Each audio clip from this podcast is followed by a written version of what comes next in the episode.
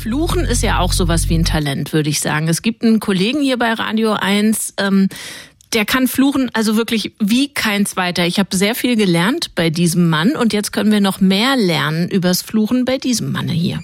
Er ist Mitglied des Komitees des IG Nobelpreises für kuriose wissenschaftliche Forschungen, Vorsitzender der Deutschen Dracula-Gesellschaft und der bekannteste Kriminalbiologe der Welt. Dr. Marc Benecke, live auf Radio 1, die Profis. Guten Morgen, Marc verflucht, äh, liebe Katja. Wer, wer ist denn das bei euch im Sender? Ja, das möchte ich, weiß ich nicht, ob es ihm mhm. recht wäre. Ähm, möchte ich jetzt nicht on air sagen. Aber okay. also, mein lieber Scholli, da legst du die Ohren an. Der hat eine Menge drauf und ich weiß aber nicht, ob das, was der drauf hat, der Mann, ob das auch international verständlich wäre. Denn darum geht's ja bei dir, um so eine Art Lingua Franca des Fluchens. Oh ja, das hast du, aber siehst du, du drückst dich gewählt aus. Genau, die Kolleginnen aus London von der University äh, of London haben rausgekriegt, psychologische Kolleginnen, haben sich gefragt oder beziehungsweise erstmal rausgekriegt, dass es irgendwelche Ähnlichkeiten gibt, die aber irgendwie man nicht in, in Worte und Statistik fassen kann. Zum Beispiel bei Star Wars und bei Star Trek und bei Battlestar Galactica, also drei völlig getrennte Universen, wird als schlimmstes Schimpfwort benutzt entweder Vierfeck oder Grozit oder Frack. Und wenn man sich das so überlegt, haben sie gedacht, dass, da steckt irgendwie noch ein bisschen Fuck dahinter. Also da, da, das scheint möglicherweise eine Ähnlichkeit zu geben. Könnte jetzt aber sein, dass das auf Englisch geschrieben ist, könnte alles Zufall sein. Mhm. 2005 hat dann eine andere Psychologin ein Buch rausgebracht, A Good Look at Bad Language, und hat gesagt, ja, es ist ja auch schon schön. ja, ist auch ein schöner Name. Er hat gesagt, es ist, ähm, es gibt bestimmte äh, Ähnlichkeiten, zum Beispiel ein nasales N, das kommt zum Beispiel oft in allen Sprachen vor, wenn es um Nase geht. Oder wenn man etwas, das kennen Leute aus dem Kunstunterricht vielleicht, die zuhören, wenn man eine weiche Linie hat, dann wird da eher Maluma das Wort zugeordnet, und wenn es eine eckige oder zackige Linie ist, dann wird eher Takete zugeordnet. Der Laut M kommt fast nie vor, wenn es um Haut geht, weltweit. Und unbekannte neue kurze Worte, also auch erfundene Worte, wenn man sagt, was meinen Sie denn, was das ist, die werden dann eher mit kleinen Gegenständen in Verbindung gebracht. Zum Beispiel, wenn man ein I verwendet. Also mhm. da gibt's irgendein weltweites System. Und ähm, jetzt haben die Kollegen und Kolleginnen sich nicht nur die von dir genannten Sprachen angeguckt, also Russisch, Koreanisch, sondern auch noch Ungarisch, Arabisch, Chinesisch, Finnisch, Deutsch, Spanisch, Französisch. Also ein absoluter Wahnsinn. Und haben das nur mit echten Sprechern und Sprecherinnen gemacht. Und die Worte mussten doppelt bestätigt sein, mhm. die Schimpfworte. Und sie durften keine rassistischen Beleidigungen enthalten. Die wurden alle rausgeschmissen. Der Nachteil an der Sache war, man ist dann von 300 Schimpfworten, ist man dann am Ende bei nur noch 105 gelandet.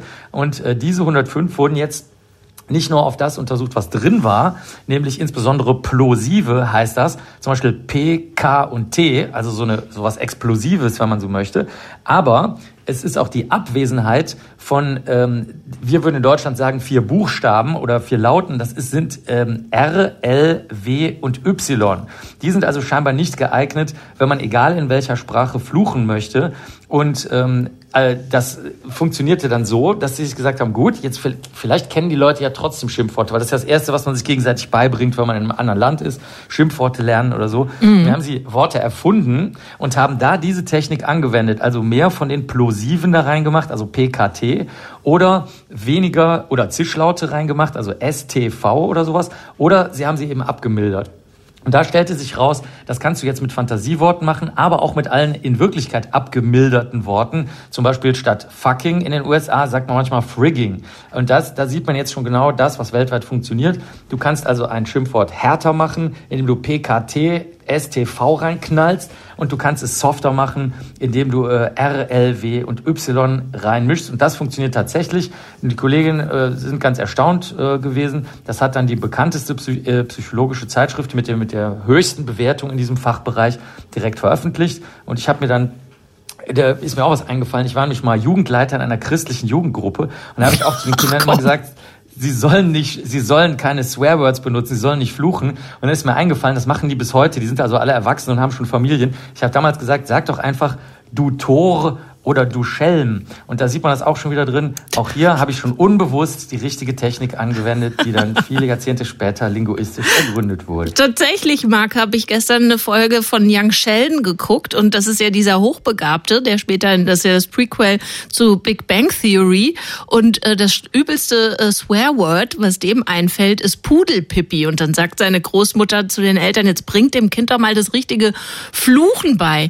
Ähm, was hast du denn jetzt mitgenommen, dass wir auch noch so eine praktische Anwendbarkeit jetzt haben zum vierten Advent. Was ist dein bestes Schimpfwort, das du gelernt hast im Zusammenhang mit dieser Studie? Das, das beste Schimpfwort, äh, das möchte ich den Hörerinnen und Hörern überlassen. Bitte senden Sie E-Mails an den Sender mit Vorschlägen. aber es gibt zwei, aber es gibt zwei interessante Sachen im, im äh, Buch Per Anhalter durch die Galaxis, was in der Studie auch erwähnt wird. Da wurde dem Autor Douglas Adams verboten, da äh, Fuck zu verwenden in dem Buch. Und daraufhin hat er die, das Märchen in die Welt gesetzt, dass das intergalaktisch, also nicht nur auf der Erde bei allen Sprachen, sondern im ganzen Universum, das allerschlimmste Schimpfwort sei Belgien. Und das enthält auch wieder ganz ganz viele von diesen abmildernden Lauten. Und ich kann auch abschließen mit einem, was ich mir gerade ausgedacht habe. Also wenn man quasi Linguisten und Linguistinnen beschimpfen möchte, könnte man zum Beispiel sagen, du kryptoplosivischer Frikativ. Das lasse ich so, so. stehen. Danke. Ja, sehr gerne. Das war Dr. Marc Benecke, live auf Radio 1. Die Profis.